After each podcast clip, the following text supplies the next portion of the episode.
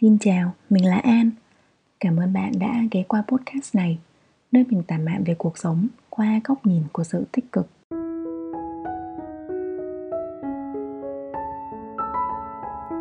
Tập ngày hôm nay mình xin phép nói về một chủ đề tương đối nhạy cảm. Chủ đề này mình đã từng đề cập đến cách đây khoảng 4 năm trên trang cá nhân sau một buổi trò chuyện rất cởi mở về tôn giáo với một người bạn đạo hồi. Những nhận định được đưa ra trong podcast hoàn toàn dựa trên trải nghiệm cá nhân của mình, nên mình không kỳ vọng nó sẽ làm hài lòng tất cả mọi người. Như những gì mình đã từng đề cập trong vài podcast trước đây, mình tạo ra những nội dung này với mục đích chia sẻ trải nghiệm và quan điểm cá nhân, hy vọng có thể bổ sung thêm một góc nhìn mới cho những nhận định sẵn có của bạn. Sở dĩ mình phải nói kỹ về điều này trước khi vào nội dung chính, bởi có hai nguyên nhân. Thứ nhất, mình là người vô thuần và việc chọn làm người vô thần cũng có hai mặt của nó. Mặt tích cực là nó cho phép mình đứng ngoài mọi cuộc tranh luận và có cái nhìn công bằng hơn về tất cả các tôn giáo. Nhưng mặt tiêu cực, mình sẽ nói sau khi vào nội dung chính. Thứ hai, có hai chủ đề mà mình chủ động không bao giờ nói chuyện sâu. Một là quan điểm chính trị và hai là tôn giáo.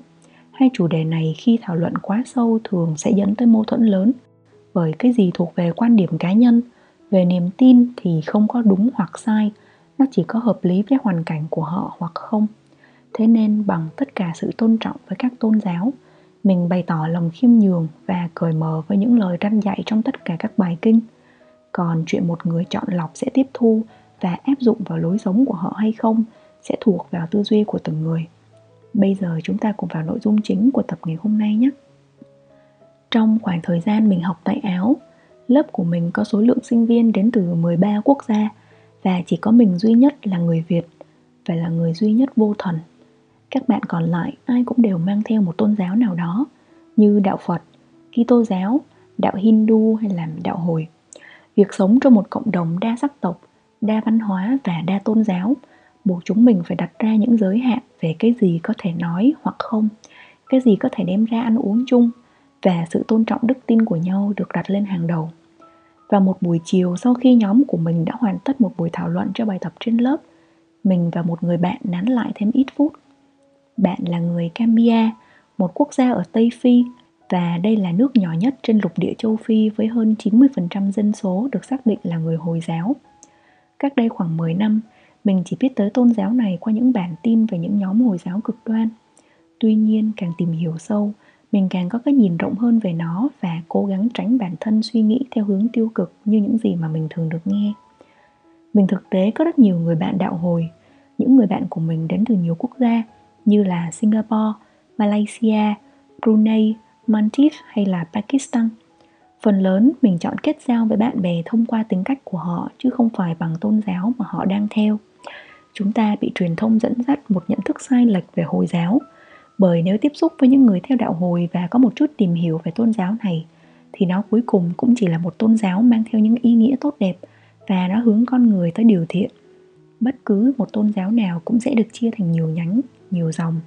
Tuy nó xuất phát từ cùng một niềm tin, nhưng mỗi nhánh lại chọn cho họ cách áp dụng vào lối sống khác nhau. Một ví dụ rất cụ thể và gần gũi với người việt là đạo phật.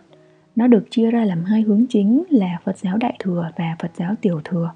Tương tự, chúng ta có thể liệt kê một loạt những nhánh nhỏ của Kitô giáo.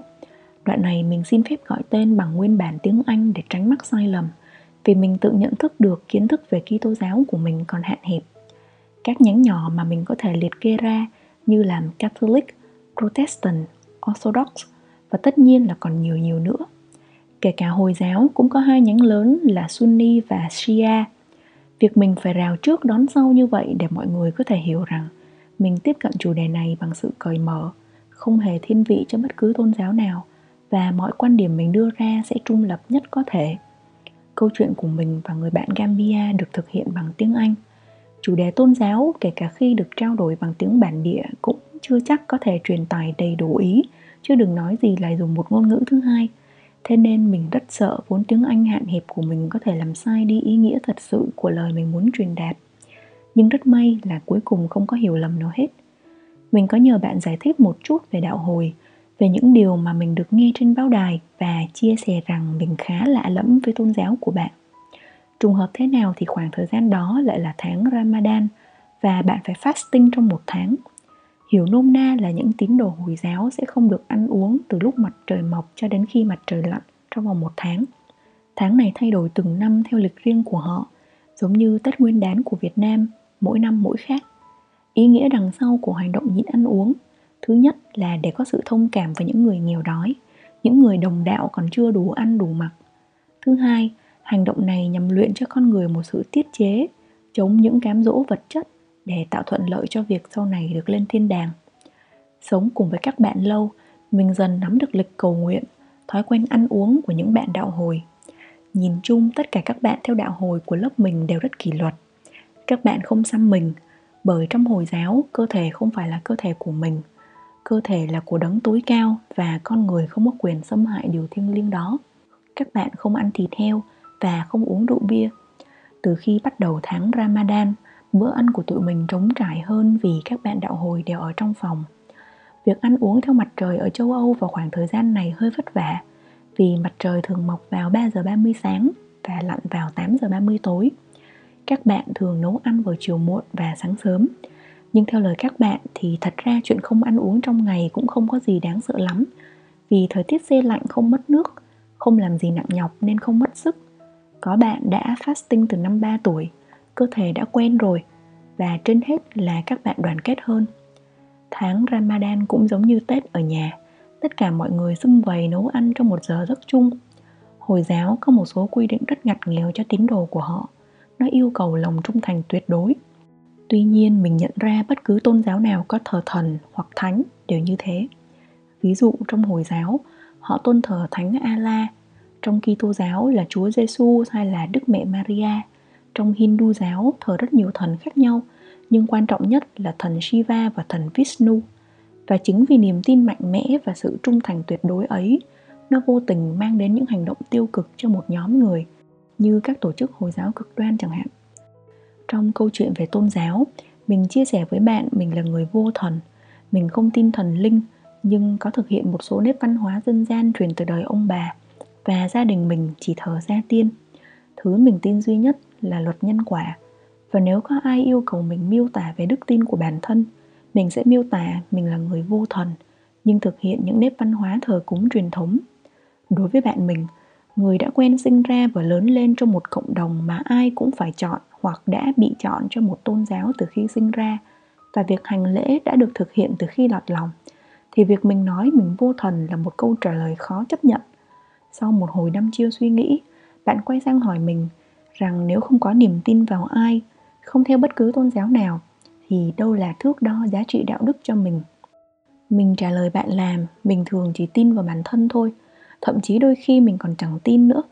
Và khi đứng trước một quyết định nào đó, mình chỉ cần bản thân thấy đúng và hạnh phúc là đủ. Đó cũng là khái niệm về chủ nghĩa vị kỷ mà mình đã từng nhắc đến trong podcast số 7 và tất nhiên, đối với mình, việc sinh ra và lớn lên trong một cộng đồng mà không ai bắt ép mình phải hành lễ theo một tôn giáo nào cũng khiến mình không thể hiểu được việc làm sao chúng ta có thể đặt niềm tin tuyệt đối vào một vị thánh nào đó. Mà ở đây, trong trường hợp của bạn mình là thánh Allah thực ra câu nói của bạn mình về thước đo giá trị đạo đức không phải là không có cơ sở. Trong một lần tìm hiểu về tín ngưỡng của việt nam, mình phát hiện ra đa số người dân việt nam không thừa nhận họ theo bất cứ tôn giáo nào. Dù có đi lễ chùa hay ăn chay, không phải tất cả đều xem mình thuộc phật giáo hay lựa chọn trở thành phật tử. Hoạt động tín ngưỡng tại việt nam nhìn chung là không đa dạng, nó mang tính chất địa phương, làng xã là nhiều và vì không có thước đo nên khi kinh tế phát triển kéo theo những giá trị đạo đức cũ bị xô lệch, con người dễ bị sa ngã theo những thứ hoa lệ và phù phiếm, bởi họ không có một quy chuẩn nào đúng đắn để soi mình vào đó. Khi họ vấp ngã, họ không biết bám vào đâu. Khi băn khoăn trước một hành động nào đó, họ không biết cái nào mới là đúng. Chính vì thế mới có chuyện, khi một người gặp phải biến cố trong cuộc sống, họ có xu hướng lên chùa để tìm thấy sự an yên trong tâm hồn mình so sánh việc lên chùa ăn chay niệm phật trong phật giáo, nó cũng giống như cầu nguyện không ăn thịt heo trong hồi giáo. Bởi tất cả chỉ vì một mục đích chung là tìm lại sự bình thản và niềm tin trong mỗi người. Công bằng mà nói, việc có cho mình một tôn giáo cũng mang đến nhiều giá trị tích cực. Các tôn giáo thường cung cấp một khuôn khổ, một bản lề, giúp chúng ta dễ hiểu được mục đích và ý nghĩa của cuộc sống. Hầu như các câu hỏi thông thường đều có thể được giải đáp trong các bài kinh hay những buổi thuyết giáo, và nó mang lại cho những người theo dõi cảm giác mình được định hướng về đạo đức, về lối sống và sự thỏa mãn trong cuộc sống. Bên cạnh đó, các cộng đồng những người cùng theo đạo thường phát triển thành một nhóm hay một hệ thống hỗ trợ trong những thời điểm khó khăn, thúc đẩy cảm giác đoàn kết và thân thuộc. Hầu như tất cả các tôn giáo đều có nghi lễ gắn với cộng đồng tôn giáo của mình, và chúng ta cũng khó phủ nhận được việc tham gia các nghi lễ cộng đồng này giúp gia tăng sự kết nối với nhau đồng thời nó giúp đánh dấu những ngày quan trọng trong cuộc đời họ, như làm sinh, tử, kết hôn và sinh con. Ngược lại, với những người vô thần, họ được tự do hơn trong việc lựa chọn con đường hay nơi đặt niềm tin cho mình. Đức tin của những người theo chủ nghĩa vô thần được hình thành dựa trên kinh nghiệm, lý lẽ và nhận định của mỗi cá nhân, và nó không bị phụ thuộc vào bất cứ lề lối hay văn bản tôn giáo nào. Họ thường yêu cầu một bằng chứng cụ thể trước khi chọn tin vào một điều gì đó mặt sáng của việc này là nó thúc đẩy tư duy phản biện và lối suy nghĩ độc lập. Họ dễ dàng chấp nhận sự đa dạng và hòa nhập, công nhận và tôn trọng các hệ thống niềm tin khác nhau. Điểm mấu chốt ở đây, họ tin mọi sự thay đổi là do con người và họ đề cao quyền tự quyết của mỗi cá nhân. Nhưng nếu nói về chủ nghĩa vô thần, thì bản thân nó cũng chia ra làm nhiều loại. Có người tin vào luật nhân quả, tức là mình làm điều thiện thì sẽ nhận lại may mắn có người tin vào bản thân là tất cả những thứ mình đang có là do bản thân mình tạo ra. Có người tuy không tin vào thần thánh, nhưng lại tin rằng mình được ông bà tổ tiên che chở. Bởi vậy, chỉ riêng những người vô thần với nhau cũng chưa chắc đã hiểu hết được nhau. Thế nhưng chúng ta không thể phủ nhận cả hai trường phái tôn giáo và phi tôn giáo đều đóng góp vào sự phong phú, đa dạng của văn hóa tín ngưỡng, và hai trường phái này đều có thể tìm thấy ý nghĩa mục đích và sự thỏa mãn thông qua nhiều con đường khác nhau. Tuy nhiên, nếu tôn giáo hay phi tôn giáo chỉ phát triển theo đúng ý nghĩa tốt đẹp của nó, thì sẽ rất tuyệt vời.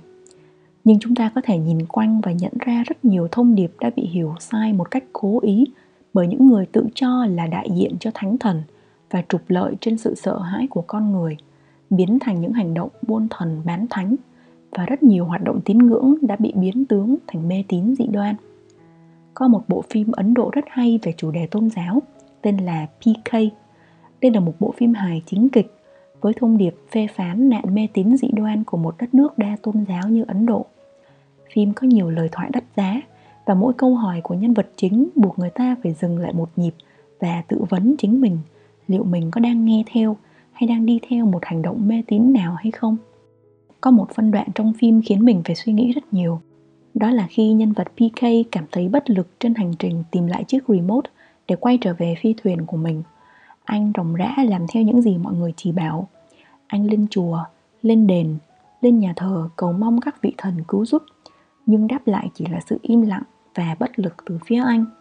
Trong một phút yếu lòng, anh đã chắp tay cầu xin trong nước mắt. Anh nói có lẽ anh đã làm gì đó chưa đúng, khiến mọi lời cầu xin của anh không được các thần linh đáp lại. Anh đi kéo chuông hô to tên thần linh trong những buổi hành lễ.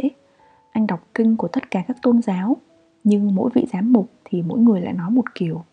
Người thì nói phải sám hối vào thứ hai, người thì kêu rửa tội vào thứ ba, người thì bắt cầu nguyện vào sáng sớm, người lại bảo đọc kinh vào chiều tối. Người thì nói phải tôn thờ trâu bò, người lại làm thịt chúng rồi đem cúng.